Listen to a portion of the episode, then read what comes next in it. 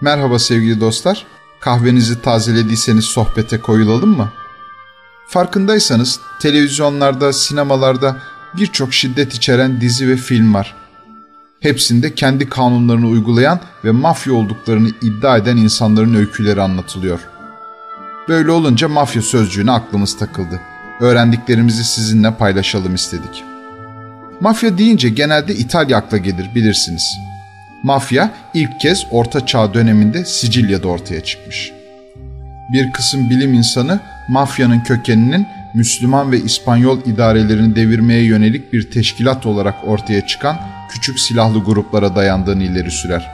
Bir kısmına göre ise Katalan yağmacılara karşı bereketli Sicilya'nın çiftçilerini ve halkını korumak üzere yapılanmış küçük topluluklar olarak başlamıştır mafya efsanesi. Palermo'da ortaya çıkan mafya kısa sürede Batı Sicilya'ya yayılmış. Küçük silahlı topluluklar son yüzyılda küçük ailelere ve sonrasında da dev organizasyonlara dönüşmüş. Başlangıçtaki ismi Cosa Nostra yani bizim meselemiz veya bizim işimiz. Bazı yazarlar 19. yüzyılın sonlarında mafyanın bir varoluş biçimi şeklinde toplumu derinlemesine etkilediğini söylemekteler. Böylece mafya kendi değerinin farkına varma, her türlü fikir ve kazanç anlaşmazlığında başvurulacak yegane bireysel güç olmak gibi abartılmış bir kavram olarak değerlendirilmekte. 1950'lerin sonlarında bazı Sicilyalılar mafyayı yasa dışı insanlar olarak değerlendirmemekteymiş. Aksine model alınacak koruyucular, yasaya karşı saygın bir duruş, tüm hakların savunucusu, yüce karakterlilik, övünç, onur ve sosyal sorumluluk gerektiren bir tavır olarak görmektelermiş.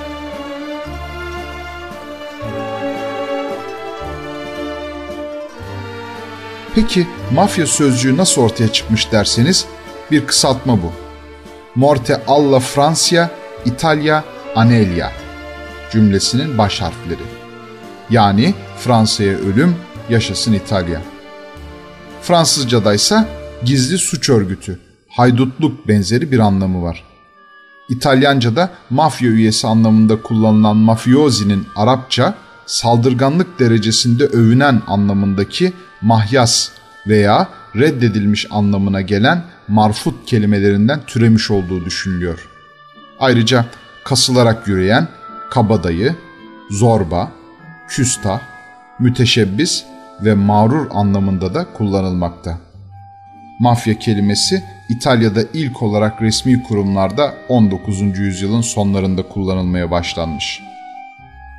19. yüzyılın sonundan itibaren Amerika Birleşik Devletleri'nin doğu kıyılarına ve Avustralya'ya açılarak organize örgütler halinde dünyaya yayılmaya başlamış. Bugün artık mafya sadece birçok yasa dışı faaliyette bulunan bir suç örgütü olmaktan çıkmış durumda. Aynı zamanda normal devlet otoritesinin yerini alabilecek egemenlik alanlarını da ele geçirmeye başlamış. Bugün Japonya'da Yakuzalar, Çin'de Çin Üçlüsü adlı örgüt, İrlanda gangsterleri gibi dünyanın dört bir yanına yayılmış gizli suç örgütleri yasa dışı faaliyetlerini sürdürmekteler. Omerta olarak isimlendirilen sessizlik yasası ise mafyayı her türlü saldırıya karşı koruyan en güvenli destek olmuş. Bu yasa uyarınca hiçbir kadın, erkek veya çocuk ölme pahasına polis ve hükümet kuvvetleriyle işbirliğine giremez. Her ailenin başında bulunan don adı verilen patronlar vardır. Her patronun altında yardımcılık vazifesini yürüten bir sotto capo yani ikinci donla kurmay olarak güçlü ve nüfuzlu konumu olan bir consigliere yani danışman bulunur.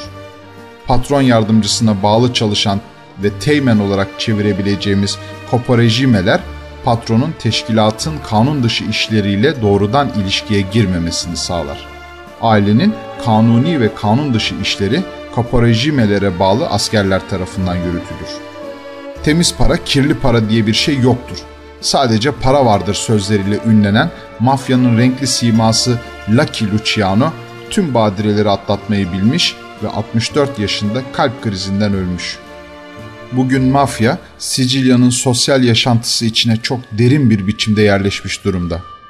Adadaki geleneklerde köklü değişiklikler yapılmadığı sürece de ortadan kaldırılması mümkün görülmemekte.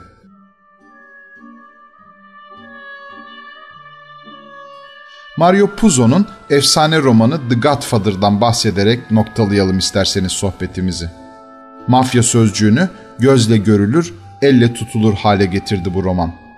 Marlon Brando, Al Pacino ve Robert De Niro'nun tadına doyulmaz oyunculuklarıyla da akıllara kazındı ve unutulmaz sinema klasikleri arasına girdi The Godfather. Bir dahaki buluşmamıza kadar kahveniz sıcak, sohbetiniz koyu olsun. Sevgiyle kalın.